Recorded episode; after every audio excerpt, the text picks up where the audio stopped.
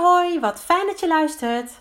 Ik ben Bjelke van Bjels Coaching en Healing, moedercoach en moeder van vier. En mijn doel is om vanuit de juiste energie blijvend gelukkig te zijn. In deze podcastserie deel ik levenslessen en tips over lef, liefde, energie en focus. Zodat ook jij binnenkort vol energie voor je eigen geluk kunt gaan. Ben jij er klaar voor? Luister mee! Yay! Weer een nieuwe aflevering! Oh, ik word er elke keer zo blij hiervan. Dit is echt niet normaal. Niet normaal. En ik weet dat sommigen van jullie denken: Jeetje, hoe kun je hier blij van worden? Nou, het is echt zo. En ik had het ook niet gedacht. Maar het is zo. En ik ben heel blij dat jij ook gewoon luistert. Dat jij dit wil horen. Dat jij geïnteresseerd bent in mijn verhaal. En ja, ik weet het. Ik ben heel persoonlijk. En misschien trigger ik jou wel af en toe te veel. Maar neem van mij aan dat dat juist goed is. Want als ik jou trigger, geeft dat aan dat jij daar iets mee mag doen. Dat jij mag kijken waar dat zit. Want dan raak ik kennelijk iets aan wat bewust of onbewust bij jou speelt. En ik zeg extra bewust of onbewust, want heel vaak weten we heel goed wat er speelt, maar durven het nog even niet aan. En dat is niet omdat we daar niet krachtig voor zijn, of, maar we zijn er nog gewoon niet klaar voor.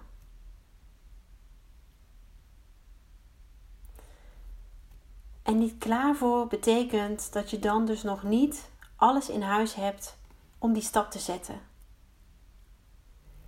En dat is niet erg. Want iedereen heeft daarin zijn eigen pad, zijn eigen tempo. En alles is goed. Er is geen goed of fout. Zet tien vrouwen naast elkaar en geef ze alle, alle tien hetzelfde doel. En ze bereiken dit doel allemaal op een andere manier. Op een manier die bij hen past en die voor hen goed voelt. Maar helaas is het niet altijd zo dat je weet welke stappen je moet zetten. En als je zoals ik van kinds af aan al weinig geduld hebt, is stappen zetten sowieso best wel uitdagend. Want ik wil heel graag van A naar B in de snelste, snelst mogelijke tijd. Op de, zo snel, op de snelst mogelijke manier, in de snelst mogelijke tijd. Ja, zo werkt het leven helaas niet. En daar ben ik een aantal keren heel hard van teruggekomen. Maar zoals ik het zie, dan faal je niet maar je leert. En misschien vind je dat heel cliché. Maar ik kan het niet anders brengen. Ik kan er niks anders van maken. Het is zo. En vroeger heb ik vaker het gevoel van falen gehad. Omdat ik voor mezelf de lat zo hoog legde dat ik daar eigenlijk nooit zou kunnen komen. In ieder geval niet op dat moment. Later wel, maar er was gewoon iets meer voor nodig. En toen ik klaar was op de middelbare school, besloot ik om vrije tijdsmanagement te studeren. Ik wilde namelijk heel graag later in een theater werken. Ik had op de middelbare school in Roermond, waar ik vandaan kom, in het Limburgse land, bij de technische toneelcommissie gezeten naast mijn studie of naast mijn school. En dat was waanzinnig leuk. Dat was echt fantastisch. Wij zorgden dat alle schoolactiviteiten ehm, dat dat liep uh, qua beeld, geluid, uh, licht. Ehm, ja, dat was gewoon een fantastische club met, met medescholieren die naast hun school zijn nog veel meer wilden betekenen. En ik was daar ook onderdeel van. En ik heb daar echt super leuke jaren gehad. En ja, mijn, mijn liefde voor het theater was geboren. Ik kan echt intens genieten van een bezoek aan een theater.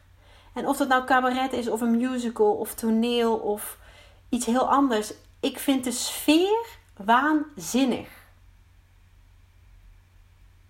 De sfeer waanzinnig.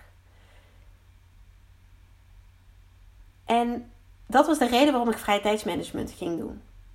Ehm, op de, ja, toen nog NHTV, maar inmiddels heet het volgens mij Internationale School Breda. Ik ging studeren in Breda. En had toen ik nou ja, in de zomervakantie, net nadat ik eindexamen had gedaan en voordat ik ging studeren, kreeg ik de ziekte van Pfeiffer. En dat was echt heel erg balen. Want daardoor kon ik de introductie niet meedoen. Ik was veel en veel te moe.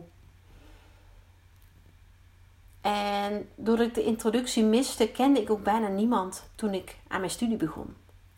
er waren al wel wat groepjes gevormd, wat clubjes gevormd. En het was even slikken voor mij. Maar gelukkig ben ik niet op mijn mondje gevallen en maak ik makkelijk contact. Dus voor mij was dat ja, wel een geluk. Want ik had al snel um, een aantal nieuwe mensen leren kennen waar ik ja, goed contact mee had. En waar ik mijn tijd, mijn studententijd in Breda ook heel veel plezier mee heb gehad. En een aantal daarvan, een aantal vriendinnen, die heb ik nog steeds. En ja, dat is fantastisch. Dat is echt fantastisch. En ik, nou ja, ik zeg niet, ik ging fluitend door mijn studie heen, maar ik vond het ontzettend leuk en haalde alles zonder ook maar één herexamen te doen, hertentamen. Maar toen ik klaar was, toen ja, lag de economie op zijn gat. Het was 2003, toen studeerde ik af. En ik had stage gelopen bij het Nieuw Luxe Theater in Rotterdam. Wat een fantastische tijd was. Want daar was ik elke dag, maakte ik een rondje door het theater. En elke dag ging mijn hart sneller kloppen. Want dat was voor mij echt, ja, de place to be. Fantastisch. Marketing communicatie doen bij een theater, dat was waar ik van droomde. Maar ik studeerde af en ja, er was helemaal geen werk in. Er werden zelfs steeds meer mensen ontslagen omdat het economisch heel slecht ging in Nederland. In ieder geval niet zo goed als dat het jaren eerder was. En ik was klaar in met mijn studie. Ik verhuisde weer terug naar uh, mijn ouders in Roermond in Limburg. Um, zat daar op de bank en was druk aan het solliciteren. Ene na de andere sollicitatiebrief ging eruit naar een theater, maar elke keer kreeg ik weer ja, geen ervaring, uh, geen vacatures, geen. Ik heb zoveel open sollicitaties ook gestuurd. Maar ik dacht, nou ja, weet je, ik blijf gewoon proberen. De aanhouden wint. Ik ging naar de rouwbank uh, om mijn rekening te laten omzetten van Breda naar uh. Want ik woonde daar natuurlijk weer. En het was makkelijk dat als er wat aan de hand was, dat ik dan gewoon bij de lokale bank terecht kon. En de rouwbank werkte natuurlijk zo, hè, is een coöperatie, dat je inderdaad bij je lokale bank alleen maar terecht kunt. Volgens mij is het inmiddels wel al anders hoor, soepeler, maar toen was dat zo. En ik kwam in gesprek met de dame die mij hielp en die zei: Goh, leuk, afgestudeerd. Heb je al een baan? En ik zei: Nee, ik heb nog geen baan. En toen zei ze: Wat vind je ervan om hier te komen werken? En ik dacht echt, ik hoor het niet goed. Ik zeg: Wat zeg je? Wat vind je ervan om hier te komen werken? En ik dacht: Die is niet goed. Ik ben toch net eens vertellen dat ik vrije tijdsmanagement heb gedaan en dat ik in het theater wil werken.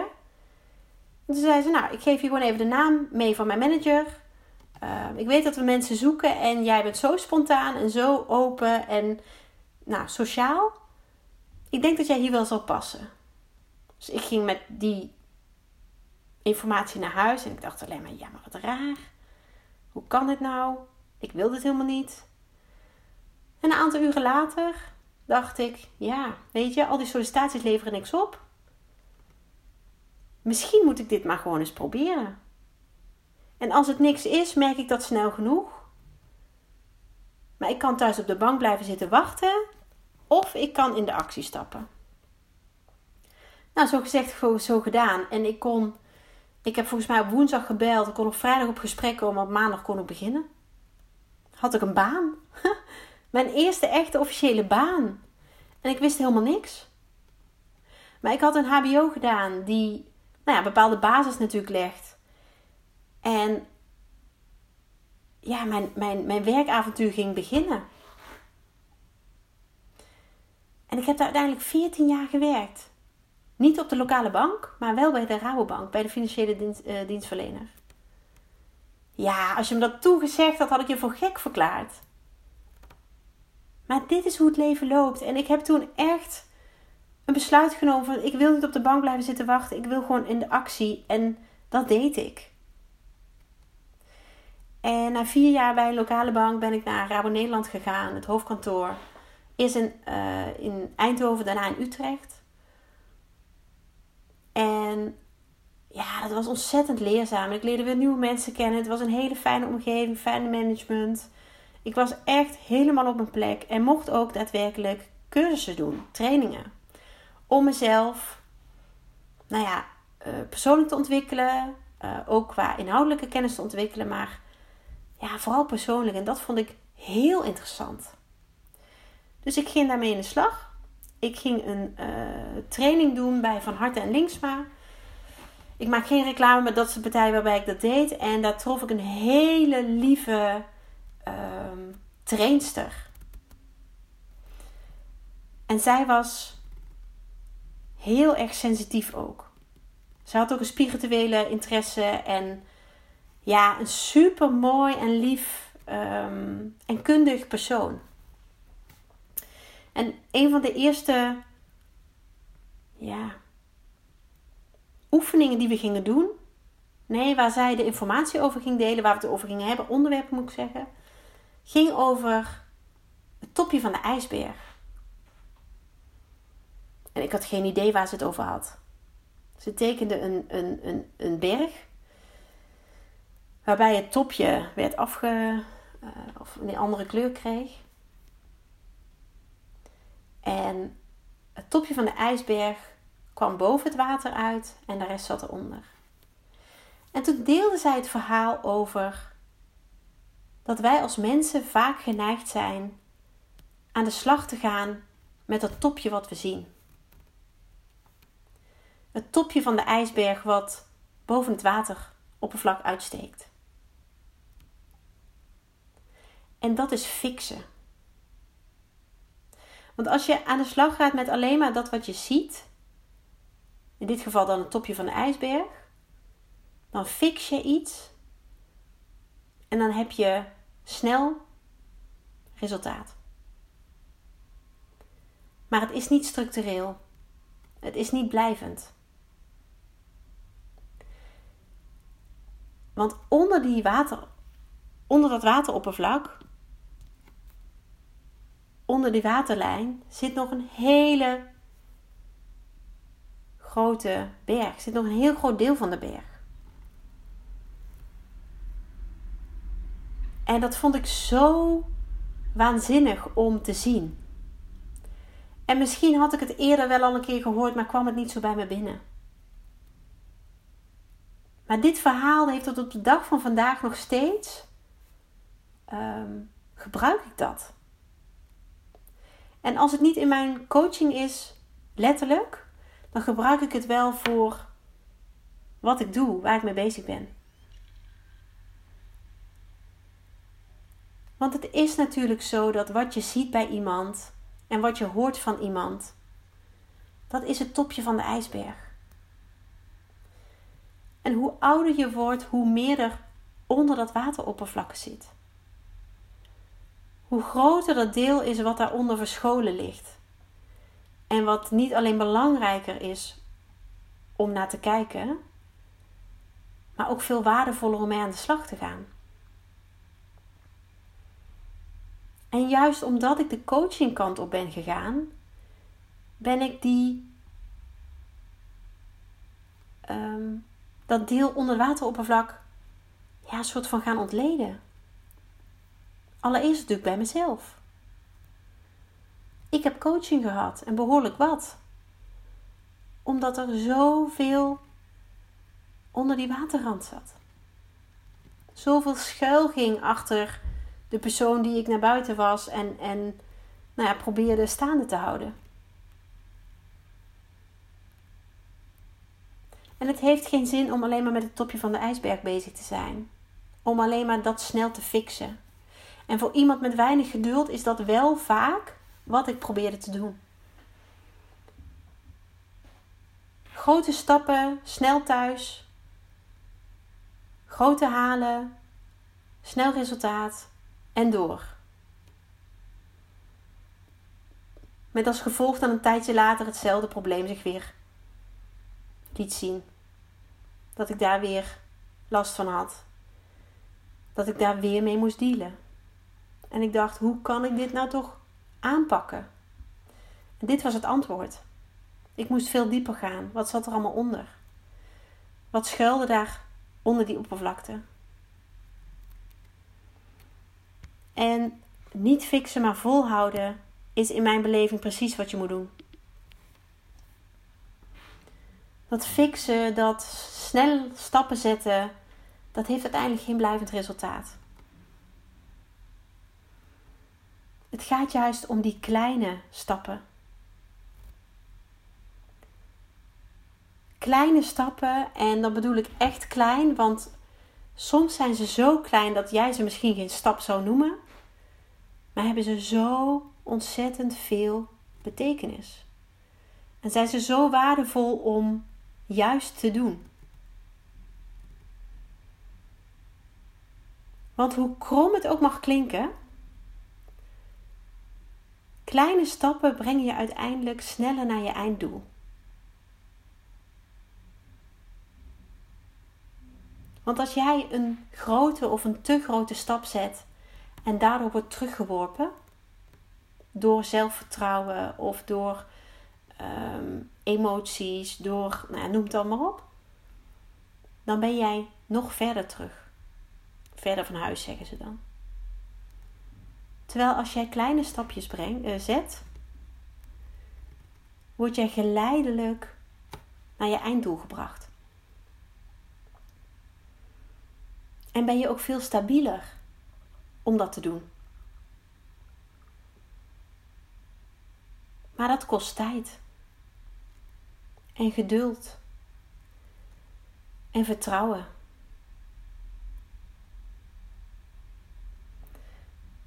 Maar kleine stappen zijn ook zoveel makkelijker te zetten. En niet alleen maar te zetten, maar ook vol te houden. En vooral dat laatste vind ik heel erg belangrijk. Want wat heb je eraan als jij uiteindelijk aan je einddoel komt en dan helemaal uitgeput bent? en niet meer overeind kan blijven staan. Dan brengt het einddoel jou helemaal niks. Maar als je elke keer een kleine stap zet, die jou weinig energie kost, die jou misschien juist energie oplevert, die niet continu ehm, het uiterste vraagt van jouw uithoudingsvermogen, die niet continu jouw lijf ehm, op spanning zet, dan is het veel beter vol te houden. Veel beter en veel makkelijker. En dat was voor mij echt een eye-opener. En vanaf dat moment herken ik dit tot op de dag van vandaag. Niet alleen bij mezelf, maar ook in mijn omgeving en in mijn praktijk. Dat kleine stapjes soms heel onnozel lijken of ja, wat heb ik daar nou aan? Maar uiteindelijk brengen ze je zo ontzettend veel. En brengen ze nog een veel groter en mooier resultaat dan jij had kunnen bereiken met die grote stappen. Het is zo waardevol om dit een keertje te proberen. Om dit een keertje aan te gaan terwijl je juist geen geduld hebt en juist de tijd niet denkt te hebben enzovoorts. En de keuze is natuurlijk aan jou. Wil jij blijvend resultaat of wil jij een quick fix? En die quick fix, die mag je doen. Maar dan garandeer ik jou dat jij niet de voldoening krijgt, niet het resultaat behaalt wat jij uiteindelijk voor ogen hebt. En dat is niet omdat ik het je niet gun, maar dat is omdat ik weet dat het zo werkt. Dit is mijn waarheid. Natuurlijk. Maar ik heb dit niet zomaar in deze podcast opgenomen. Ik heb dit niet zomaar nu aan jou verteld. Ik geloof dit en ik leef dit. Kleine stappen brengen je sneller naar je einddoel. En het is niet alleen maar dat het om het einddoel gaat. Het gaat natuurlijk ook ontzettend om het proces. Geniet van dat proces. En dat klinkt misschien heel raar voor jou, geniet van het proces, hoezo, maar doe het eens. Vier elke kleine stap die jij zet. En maak het jezelf daarmee makkelijker. Want als jij het jezelf makkelijker maakt, kun je het ook beter volhouden. En dat is met kleine stapjes. Dan groei je er als het ware in. In plaats van dat je jezelf over de kop werkt of, nou ja, in ieder geval jezelf kwijtraakt. Want dat gebeurt heel vaak als je een quick fix doet. Of met veel te grote stappen naar je einddoel gaat. ik heb nog wel een leuke vraag aan je. Als jij denkt aan het doel dat je nu voor ogen hebt, ehm, waar je misschien een quick fix op wilde uitvoeren. een quick fix is snel even kijken wat er gedaan kan worden en dat doen, zonder echt de diepte in te gaan. Dus alleen maar bezig te zijn met het topje van de ijsberg en niet met het stuk wat onder de wateroppervlakte ligt. En mijn vraag aan jou is: als jij daadwerkelijk dieper wil, met kleinere stapjes, welke drie dingen kun jij vandaag nog doen die daarin bijdragen? Dus die bijdragen aan het bereiken van jouw uiteindelijke doel. En die stapjes kunnen heel klein zijn. Denk maar aan het bellen van iemand. Het benaderen van iemand. Ehm, het volgen van iemand op social media misschien, die jou kan inspireren. Maar het kan ook iets heel anders zijn. Om eens je gedachten op papier te zetten. Om het een keer te delen met iemand. En dat is geen kleine stap, dat weet ik. Maar misschien in deze wel. Iemand die dicht bij je staat.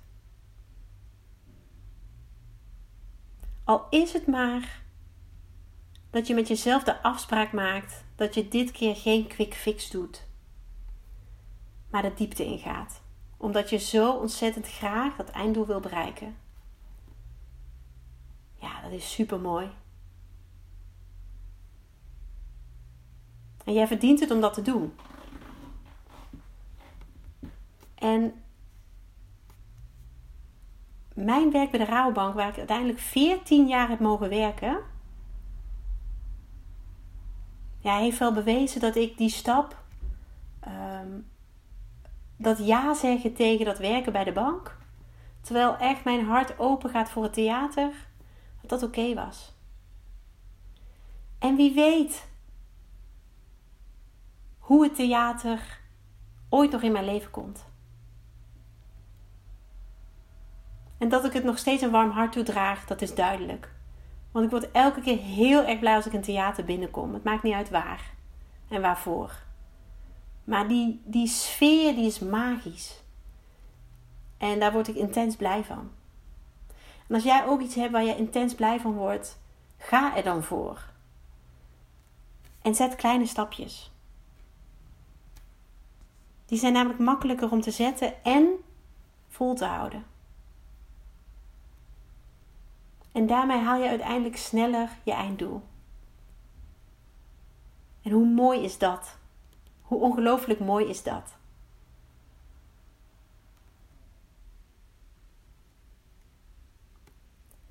Dankjewel dat ik dit weer met jou mocht delen. Dat ik mijn verhaal open en eerlijk bij jou mocht brengen. Heel graag tot de volgende keer.